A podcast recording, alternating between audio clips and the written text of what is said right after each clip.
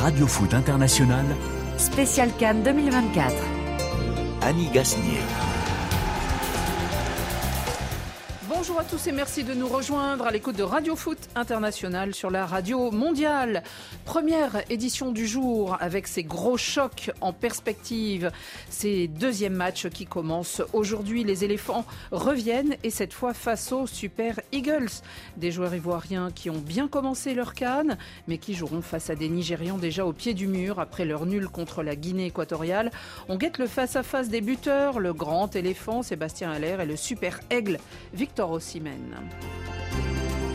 Et vous allez l'entendre, les forces de l'esprit s'activent autour de l'équipe nationale. Alors que dans ce groupe A, où les deux Guinées, Bissau et Équatoriale s'affrontaient, eh bien la Guinée équatoriale, le Nzalang national, est sorti vainqueur 4 à 1. 4 à 2, pardon. le score final qui vient d'un match qui vient juste de s'achever. Euh, L'autre choc du jour, c'est entre les Pharaons et les Black Stars. Les Égyptiens de Mossala veulent se rassurer, eux placés parmi les favoris, alors que les Ghanéens ont de quoi être inquiets après une première défaite. Le bilan, le premier bilan de, cette, euh, de ce début de Cannes après les entrées en liste de toutes les équipes s'imposait. Les deux grands favoris, Sénégal et Maroc, ont répondu présent. Et pour les autres, eh bien, ce sont des questions qu'on se posera et qu'on vous posera notamment à vous, Ibrahim Traoré. Bonjour. Bonjour Annie. Notre homme du Sili euh, national, euh, ancien capitaine de cette équipe de Guinée. À vos côtés, un buteur, un grand buteur. Marc Libra. Bonjour Annie, bonjour à toutes et à tous. Vous aimez Marseille, euh, Ibrahima? Disons que je ne suis pas, très fan. Ouais, voilà, j'ai cru comprendre avant l'émission. Le match a déjà commencé donc ah. dans ce studio. Bonjour Marc et merci d'être là. Et puis Shérif Guémour qui est là. Bonjour Shérif. Bonjour Annie, bonjour à tous. Bon, cette émission a été préparée avec l'aide de David Finzel, de Pierre Guérin et Laurent Salerno qui est à la réalisation, notre maestro. Radio Foot, c'est parti.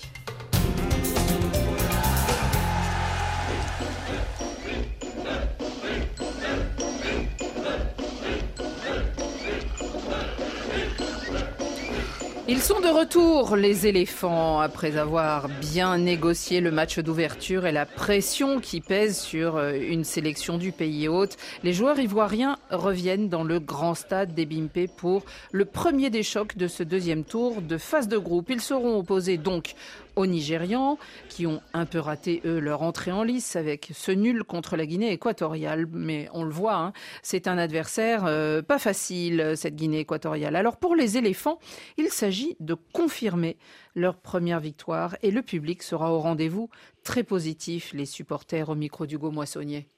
Non, pas un gros morceau pour les éléphants. On a vu le premier match du Nigeria. Il ne faut pas sous-estimer l'adversaire, mais nous avons confiance en notre équipe et puis on sait qu'on va battre le Nigeria facilement. Vous voyez, le Nigeria euh, a négligé l'équipe euh, de la dernière fois. Donc, elle va se donner plus pour pouvoir être encore dans la course. Mais nous, les Pachidènes, nous allons marcher sur les aigles. Ça, c'est bien sûr.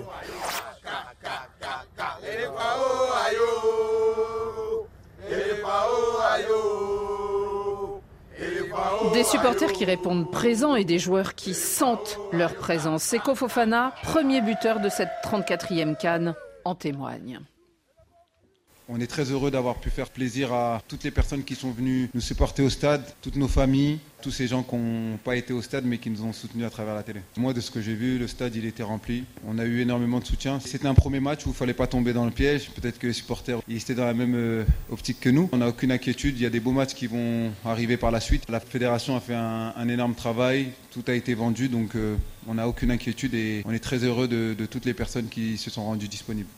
Très heureux donc de ce soutien. Bonjour Antoine Grenier. Bonjour Annie, bonjour à tous. Ah ben Antoine, euh, ils sont là les Ivoiriens.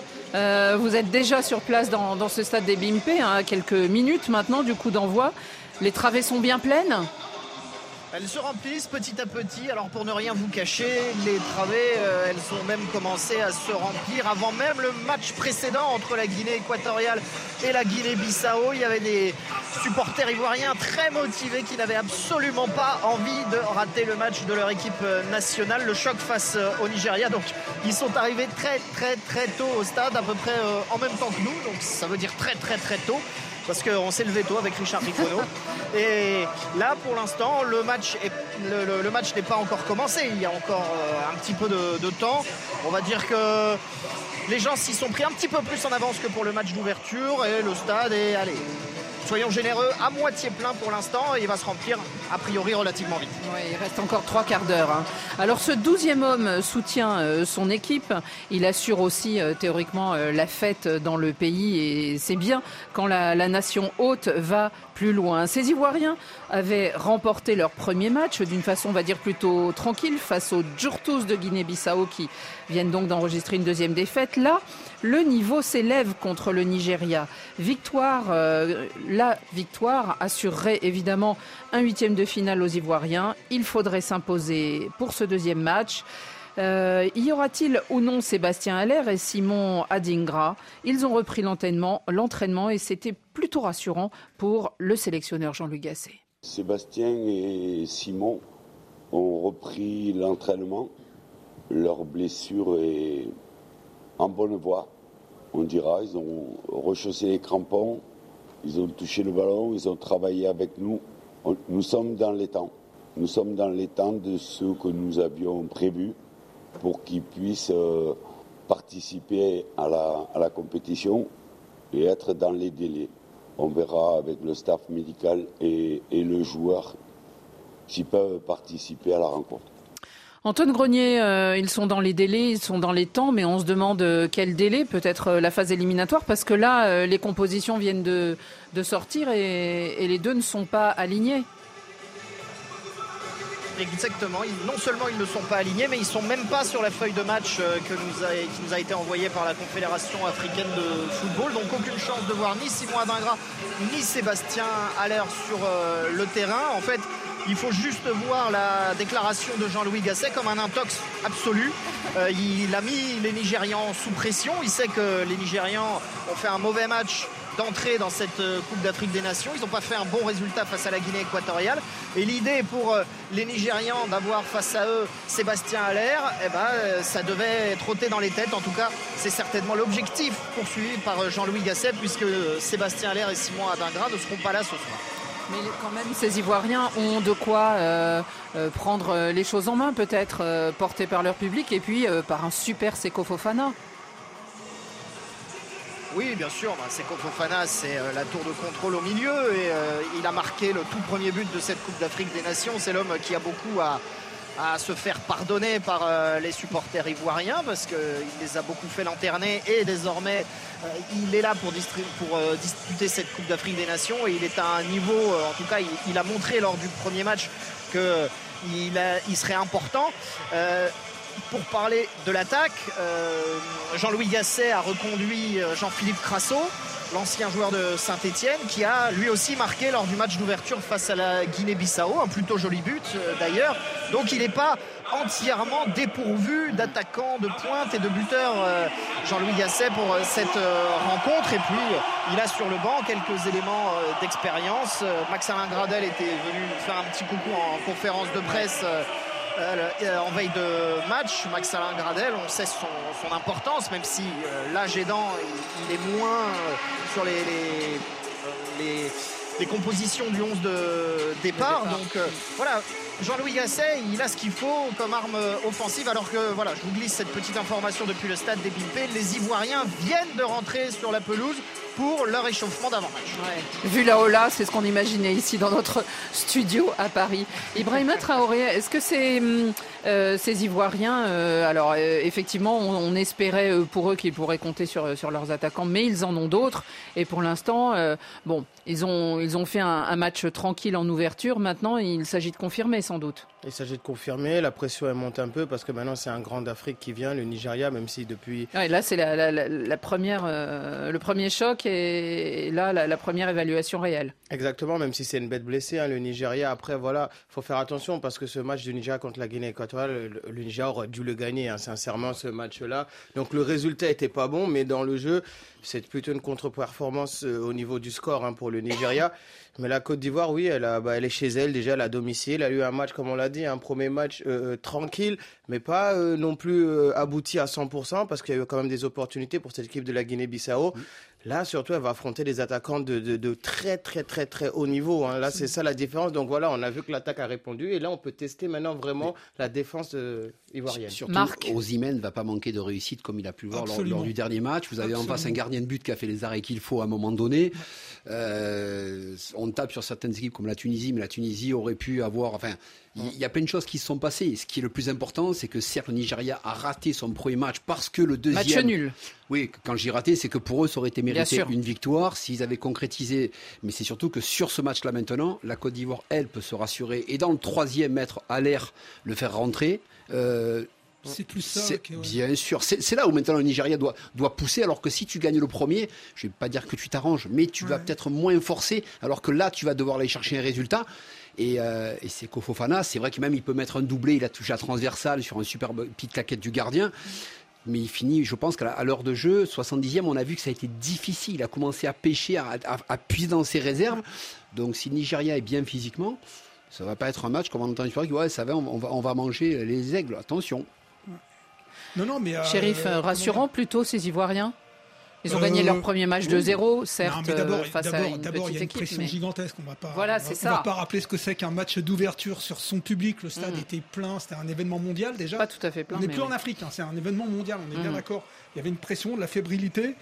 Je, je pense que globalement, le, la Côte d'Ivoire a assuré, assuré son match. La fébrilité et puis euh, les petits flottements tactiques ont fait que par moments ils se sont mis en difficulté, d'où les opportunités à mon avis qu'il y aura pour le Nigeria parce qu'ils attaquent à plusieurs attaquants avec Ozimen, Iwobi et Lukman, ça peut faire très mal, ça va très vite, ça peut combiner. Donc euh, là c'est pas la ça sera pas la, Guinée-Bissau en face. Et sinon pour revenir à Aller, évidemment on souhaite tous évidemment euh, qu'ils reviennent, mais ça aurait été un peu dommage de se passer de, de Crasso qui fait qui fait un bon premier match, qui marque un super but. Euh, donc, euh, avoir, mis à l'air euh, alors que Crasso n'a pas démérité, je pense que, je sais pas si ça aurait été une bonne idée. Je pense que l'air, s'il avait été en état de jouer en tant que remplaçant, ça aurait été parfait, mais le faire entrer en titulaire. Du côté des Super Eagles, euh, eh bien, il y a euh, donc ce grand Victor euh, Ossimène, peut-être aidé, alors pas aujourd'hui, apparemment par Terem Moffi, hein, le Niçois, qui lui aussi avait été convoqué en, comment, en remplacement, ce qui fait qu'il arrivait un peu tard. Et là, il est sur, la, il est sur le banc. Il, là, il est, hein. sur le banc des Ça fait une munition en plus. exactement. Mais avec Lookman, Iwobi, c'est bien. Le problème, c'est que tu sors pas hein ouais. Non, aux emails, tu le sors pas, évidemment. Ah tu peux pas toucher. pour mon fils, c'est compliqué. En tout cas, c'est vrai que euh, les Nigériens, euh, Nigérians pardon, arrivent un peu comme une bête blessée hein, après ce match nul contre la Guinée équatoriale. Et c'est ce que disait euh, à votre micro hier Antoine, le défenseur de ces Super Eagles, William Trossekong. Um, um, um, Je pense que pour nous, le premier match a été très frustrant parce qu'évidemment, nous voulions gagner. On a mis ça derrière nous. Dans le vestiaire, les joueurs ont bien réagi. Ces derniers jours, on a bien réagi. J'ai eu l'impression que tout le monde avait compris ce qu'il fallait faire de mieux. Bien sûr, ce match sera très différent. On s'est préparé exactement comme on le voulait. On n'a pas gagné le premier match, mais il faudra avoir exactement la même mentalité pour remporter le deuxième. Le défi est énorme, mais toute l'équipe est confiante. On va se concentrer sur les petites choses à mieux faire pour gagner ce deuxième match. Il y a eu beaucoup de choses positives lors de la première journée, et c'est là-dessus qu'on veut s'appuyer.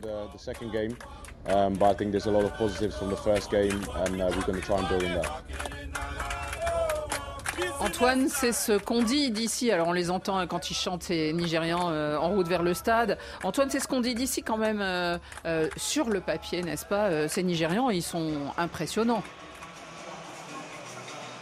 Alors sur le papier, oui, mais si vous ne regardez que leur ligne d'attaque, d'ailleurs, on peut nommer également, puisque vous avez parlé d'Ademola Lookman ou de Victor Osimhen, on peut parler de Samuel Chukwueze qui était euh, remplaçant lors du premier match, mais qui avait fait une rentrée intéressante euh, en remplacement de Moses Simon et qui va être titulaire euh, aujourd'hui face aux Ivoiriens. Il va très vite, Samuel Chukwueze. On sait que c'est quelqu'un qui peut faire des, différences.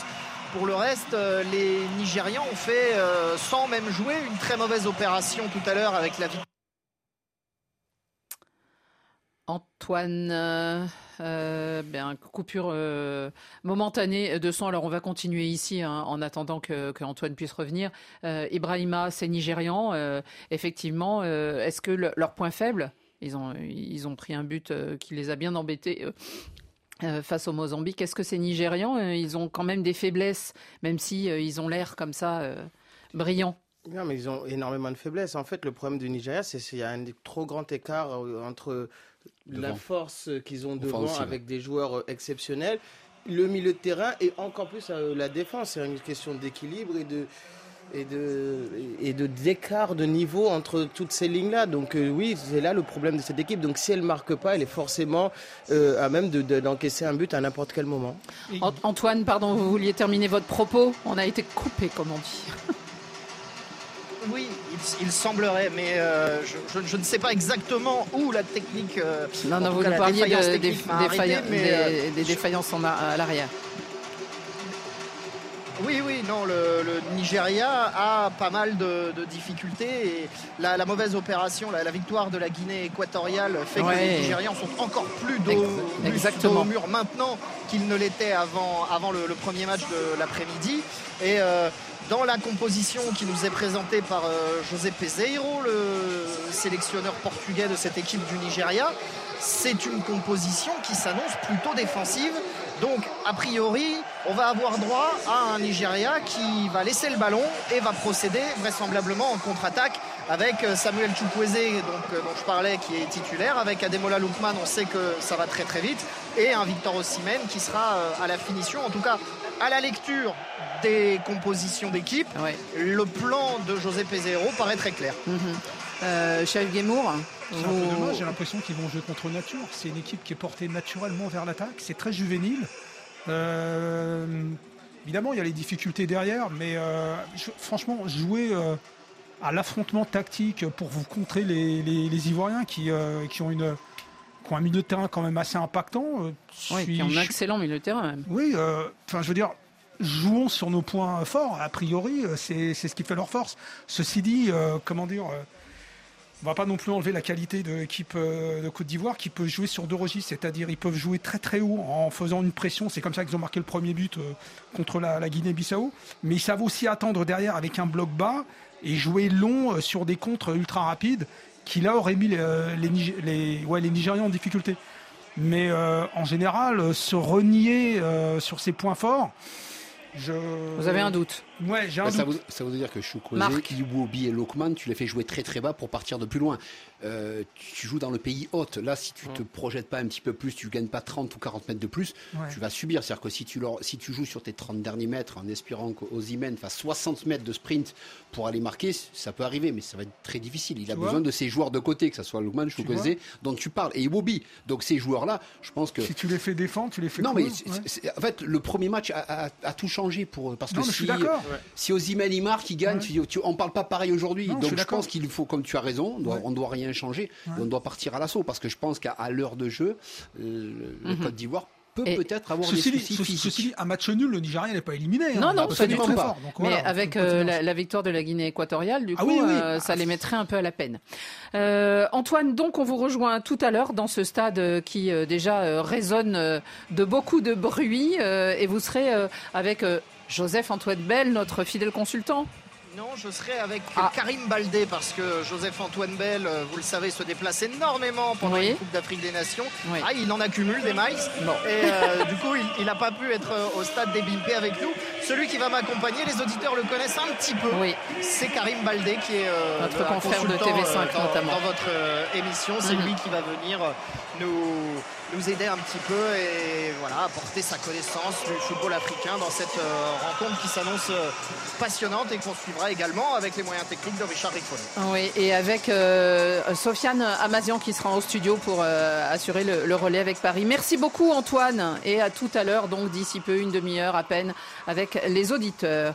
Ces éléphants conquérants, ils ont des atouts sur le papier, dans les travées aussi, mais peut-être que les forces de l'esprit seront là.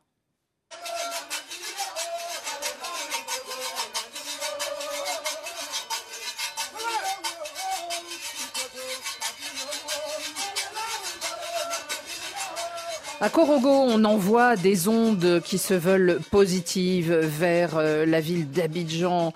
Thomas de Saint-Léger, bonjour. Bonjour Annie et bonjour tout le monde. Alors vous êtes sur un territoire très particulier. Thomas, racontez-nous, vous êtes allé voir ceux qui agissent justement dans l'ombre. C'est vrai qu'ici à, à Korogo, on supporte très traditionnellement euh, les euh, éléphants dans une fan zone qui est située à, aller à, 100 mètres de nous. On s'est un peu éloigné pour pouvoir vous parler parce qu'il y a beaucoup, beaucoup de bruit. La, fièvre orange euh, des éléphants euh, va bien du, sud au nord. On, s'est mis un petit peu au calme pour vous parler de ceux qui supportent plutôt spirituellement l'équipe de Côte d'Ivoire. Il faut savoir qu'ici, à Korogo, nous sommes dans le Poro, une région où la tradition, où les cultures anciennes euh, sont encore euh, très importantes, euh, très ancrées, encore même dans le quotidien des gens aujourd'hui. Et donc forcément, on essaye de pousser l'équipe des éléphants en faisant appel eh bien, aux esprits, aux man, comme on dit ici. Et je vous propose par exemple d'écouter celui que nous avons rencontré tout à l'heure, Sa Majesté Issa Koulibaly, qui est le chef du canton, central, le chef des bois sacrés et des terres de, de Korogo, c'est-à-dire une autorité à, la fois morale et, spirituelle. On l'a rencontré avec Nicolas Benita et il nous explique que c'est un devoir pour eux de pousser de cette manière euh, l'équipe nationale de Côte d'Ivoire. On l'écoute. 2015, hein, hein, en 92, mais on a travaillé. Nous, c'est notre rôle de faire ce travail. De ce fait, sans demander à n'importe qui, nous avons déjà fait des adorations.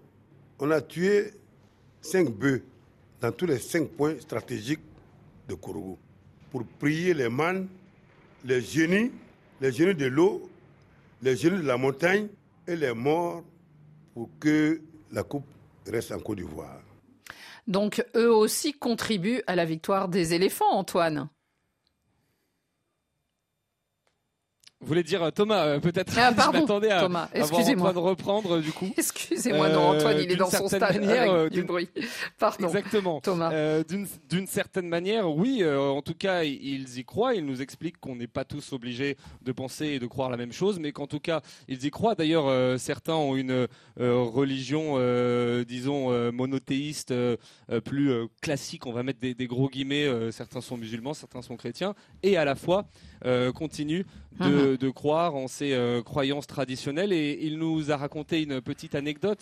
Euh, Issa Sa Majesté Issa Koulibaly, nous a expliqué qu'en 2015, il avait euh, lu, plutôt il avait fait lire par un charlatan le destin de l'équipe de Côte d'Ivoire, à savoir que selon le résultat d'un sacrifice, il avait été interprété que les éléphants allaient énormément souffrir, que le public sans doute allait être découragé à un moment et que finalement ils allaient pouvoir euh, soulever la coupe. C'est ce qui s'est passé après, euh, on s'en souvient, cette séance de tir au but interminable, face au Ghana. Mhm, on s'en souvient.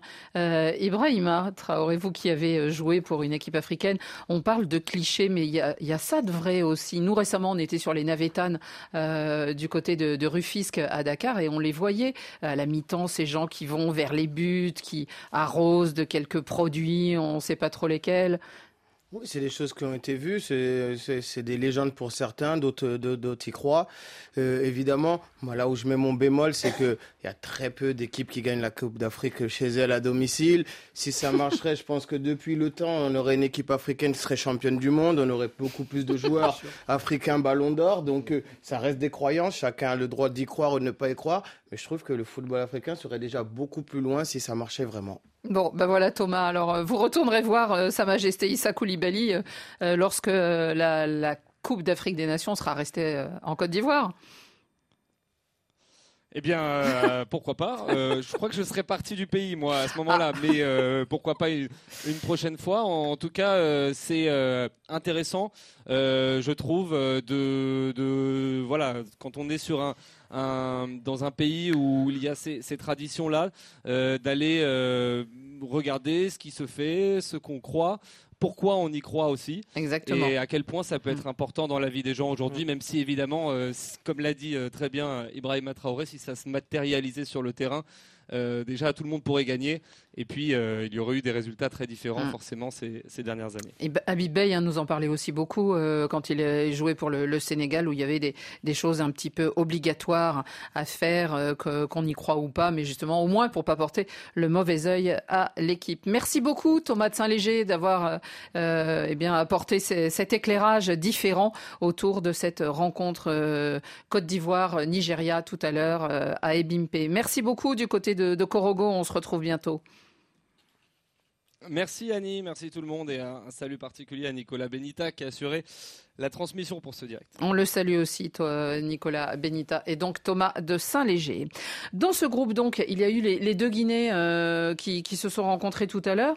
Euh, elles sont sorties du terrain. On disait le Nzalang euh, de Guinée équatoriale s'est imposé sur le score de 4 à 2. Euh, C'est surtout un triplé, le premier de cette canne, et surtout qui est déjà rentré dans l'histoire, puisque ce joueur est le plus vieux euh, 34 ans hein, et 110 jours à inscrire un triplé. Il s'agit de Emilio Nsue, qui est joueur du CF Intercity, c'est la des trois espagnols. Oui, oui, un beau triplé, une bonne présence euh, devant En le très but. peu de minutes en plus, hein, il l'a inscrit assez rapidement. Oui, oui, oui. euh, enfin de, euh, surtout en, en début de deuxième mi-temps, c'est là d'ailleurs que quand ils sont passés à 3 la Guinée équatoriale est pratiquement, a pratiquement gagné le match. Sur l'ensemble des deux prestations des deux Guinées, des premiers, des deux, des, lors de leur premier match, il y avait quand même la Guinée équatoriale avait démontré quand même plus de choses Mhm. que la Guinée-Bissau. Donc là, ils se sont, je dirais logiquement, logiquement écroulés. Euh, Ibrahima, cette Guinée équatoriale, euh, mine de rien, on se souvient en 2015, hein, elle apparaît parce que le pays tout soudain devient pays organisateur et elle va assez loin dans la compétition. Je crois que c'était quart de finale et euh, on l'a retrouvée aussi à la dernière canne au Cameroun. Et finalement, c'est une équipe qui euh, bâtit aussi sur sur son travail et, et aussi sur sur ses joueurs qui, qui pour beaucoup jouent en Espagne. Oui, c'est surtout une équipe qui est connue parce qu'elle progresse maintenant au-delà des, au fur et à mesure des, des, des coupes d'Afrique, qui est souvent là maintenant, qui est quasiment tout le temps euh, qualifiée, mais qui est surtout connue pour faire déjouer ses adversaires, hein, pour faire même limite péter un plomb à ses adversaires, pour les sortir du match, pour eux pouvoir euh, en, en profiter. Aujourd'hui, ils ont joué contre une équipe qui était un peu, qui était plus faible qu'elle. Avec euh, voilà un résultat en leur faveur, avec les deux premiers résultats, ils sont quasiment qualifiés. qualifiés. Donc l'adversaire qui les aura en huitième de finale, ce sera euh, très compliqué. on va Mais- pas les prendre. euh, Mais, mais de toute façon, j'ai l'impression que pour cette canne, euh, vu, la, qualité du plateau, il va falloir faire. Bon, il y, a des hiérarchies évidemment. euh, Côte d'Ivoire, euh, Maroc, euh, Sénégal. Bon, d'accord, pas de problème. Il y a des hiérarchies. Mais je pense que cette canne, il faut un peu oublier les CV, les cartes de visite, les palmarès, le passé. Bah oui. Chaque match a sa difficulté, sa- son scénario propre. On voit toutes, euh, entre guillemets, les équipes secondaires euh, qui mettent en, en, en difficulté les, les grosses équipes. On va s'y arrêter tout Voilà, à l'heure hein, sur ça, ce, ce bilan de- du, ouais, ouais. du premier tour. Mais en tout cas, dans ce groupe, donc ce groupe A, eh bien pour l'instant, la Guinée équatoriale est devant avec un match nul et une victoire. Et dernière, la Guinée-Bissau avec Dès le deuxième match, hein. deux défaites. Exactement. Allez, on continue et nous, on va parler de l'autre choc du jour.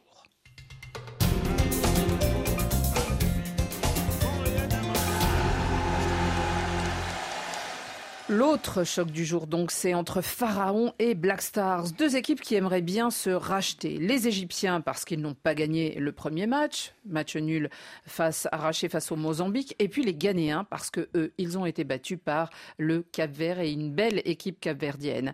Une deuxième défaite les éliminerait ces Ghanéens, alors que leurs supporters sont très à cran. Chris Houghton, leur sélectionneur, a été pris à partie par un supporter mécontent dans l'hôtel où il réside, et en conférence de presse, eh bien, ce sélectionneur irlandais a préféré tempérer.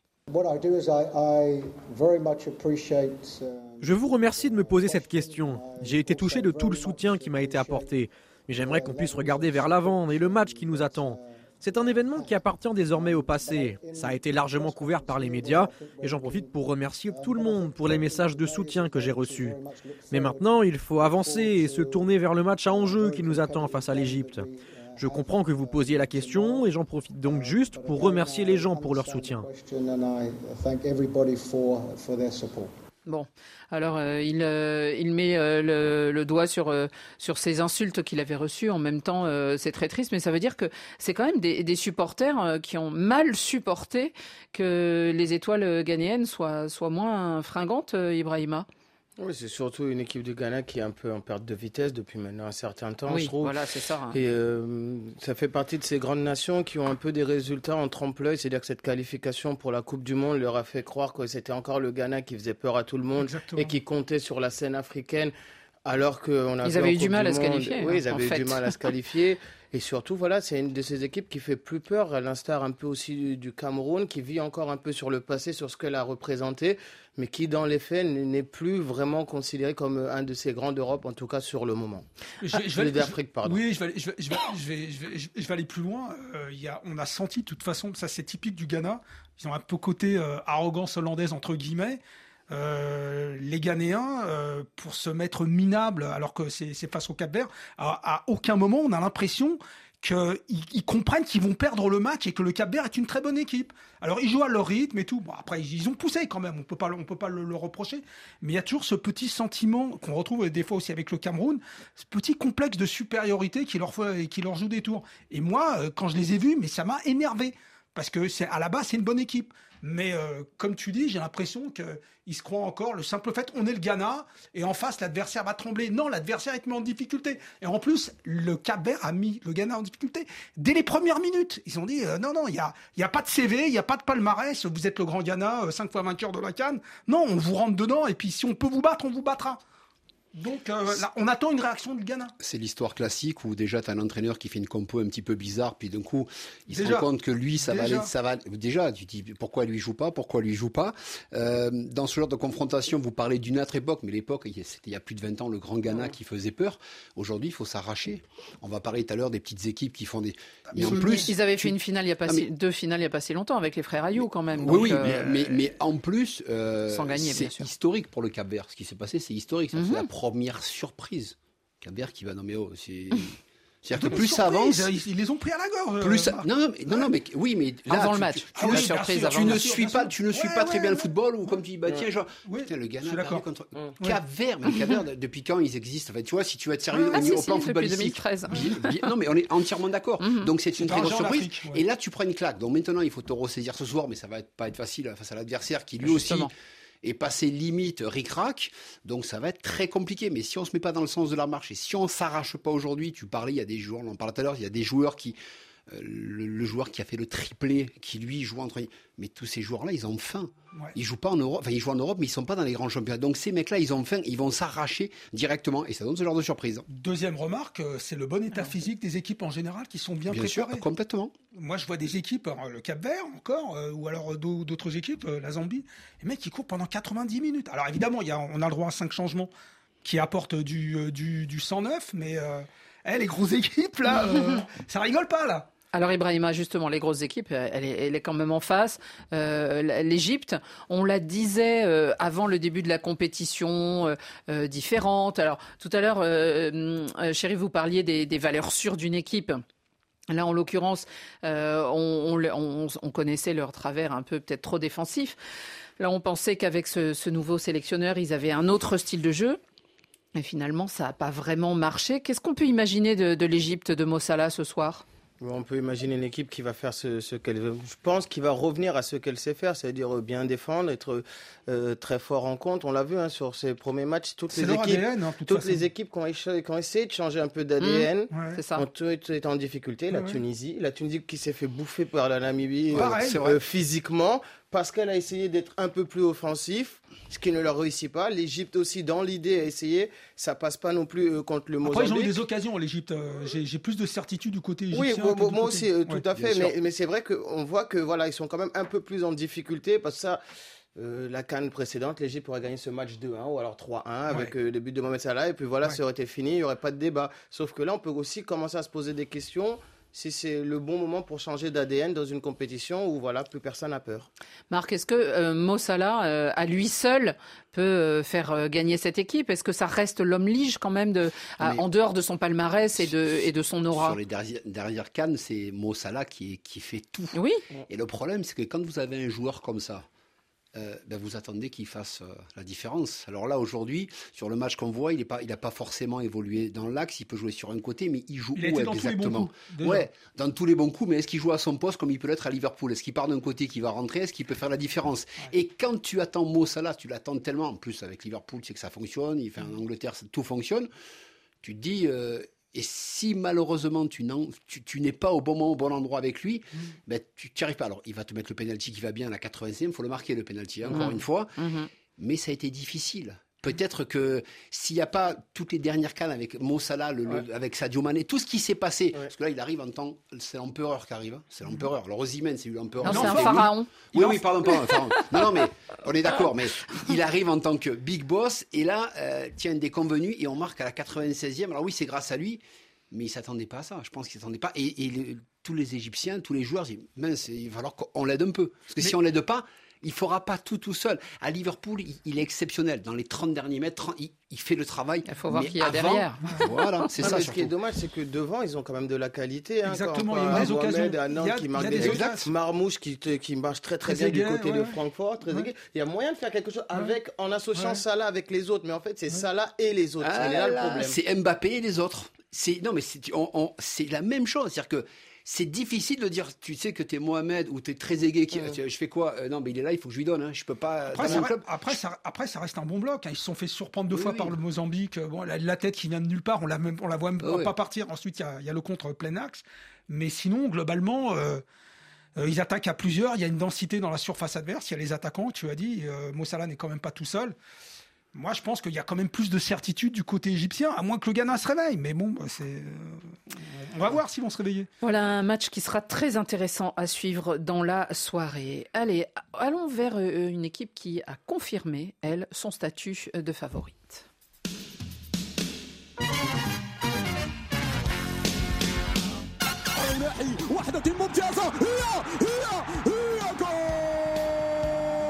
Succès du Maroc 3-0 face à la Tanzanie. Première journée et travail bien fait par les hommes de Walid Regragui, le favori tient son rang. Cette première journée donc de phase de poule s'est achevée par une confirmation. Les Lions de l'Atlas méritent largement leur statut de favori. Ils se sont imposés d'entrée 3-0 contre la Tanzanie, des bien pâles étoiles, elles aussi, cette fois du Kilimanjaro, le Taïfa Star. Euh, Marc, cette équipe qui euh, avait euh, porté haut les couleurs du continent Oui. africain à la dernière Coupe du Monde, elle est au rendez-vous et elle sait qu'elle est attendue. Euh, elle sait, elle sait qu'elle est attendue. On attend le Walid Regragui parce que oh, c'est la Coupe du Monde. Là, c'est sur nos terres. Donc, euh, il a répondu présent encore une fois. En plus, Il avait on- dit, hein, il avait dit en sortant oui. de la Coupe du Monde, euh, on- je sais qu'on nous attend sur le continent. Mais il avait même dit avant la Coupe du Monde, nous on l'avait au mois de juin, enfin il en avait parlé, il avait dit il y a une, échéance et il y a une deuxième échéance.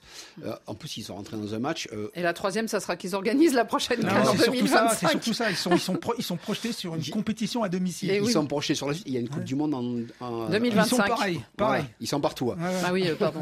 Oui, ah oui, En 2030, 2030, ils sont trois. Enfin bon, voilà. Mhm. Euh, donc, donc ils sont en train de. Mais le match d'hier, c'est le match parfait pour démarrer. C'est-à-dire qu'ils ont une équipe en face qui sont des bons bourrins qui veulent les déchirer, qui leur font des tacles à la gorge. Non, mais ils auraient dû finir à Le- 7.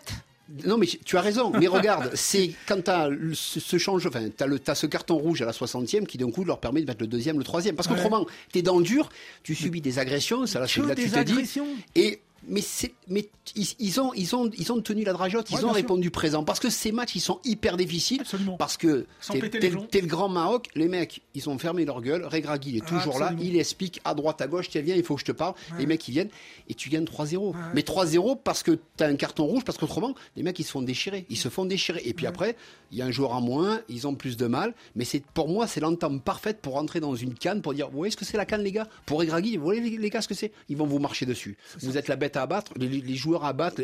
Eh bien voilà, vous avez vu, 3-0, merci, au revoir. Et donc le, pour moi, le signal, il est envoyé à tout le monde. Mhm. Parce que c'était, c'était vraiment méchant hier soir. Les mecs vou- voulaient les déchirer. Voilà. Non, non, mais carton rouge à cette équipe de Tanzanie, puis surtout leur sélectionneur. Moi quand je l'ai vu, je me suis dit ce Ah, la type-là. seule équipe en plus qui n'a Ah pas ouais. été dans l'esprit, vraiment. Tu, tu te dis ce type-là, je vais pas citer son nom. Tu dis ce type-là, il aime pas Ah le ouais. foot, il aime pas ses joueurs, il aime pas son équipe. C'est Non, pas possible. limité. Hein limité. Il a que ça. Non, mais attends. On continue à en parler de Radio Foot International, mais nous euh, laissons nos auditeurs euh, de la FM à Paris et surtout d'Afrique. Écoutez euh, avec délice euh, ce match qui va bientôt commencer et qui vous sera présenté donc par Antoine Grenier depuis le stade, stade d'Ebimpe avec Karim Baldé.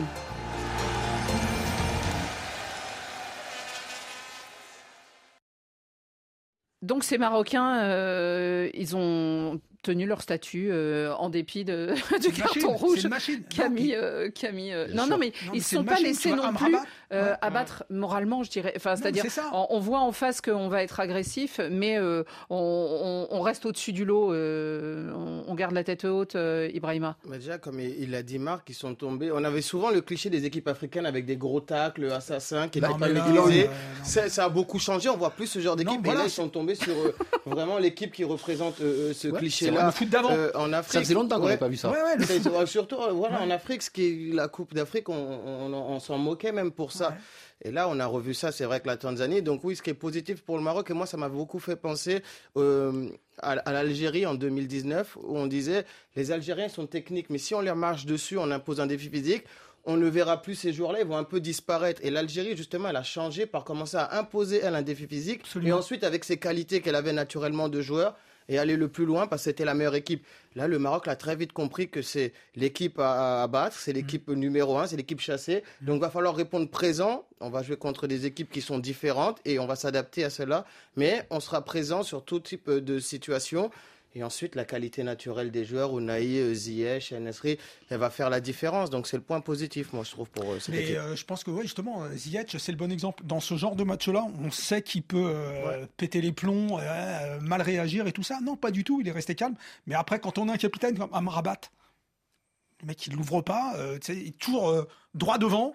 Euh, il calme Concentré, ses joueurs. El ouais. Zouli, c'est pareil. Il, mais pareil, il aurait pu péter les plombs. Il est jeune et tout. Il a pas arrêté de se faire massacrer. Unai, c'est une brindille. euh, pareil. Et les mecs, ils restent dans leur match, concentrés, toujours de l'avant. Et euh, c'est euh, falloir- c'est une machine calme, une grosse machine et calme.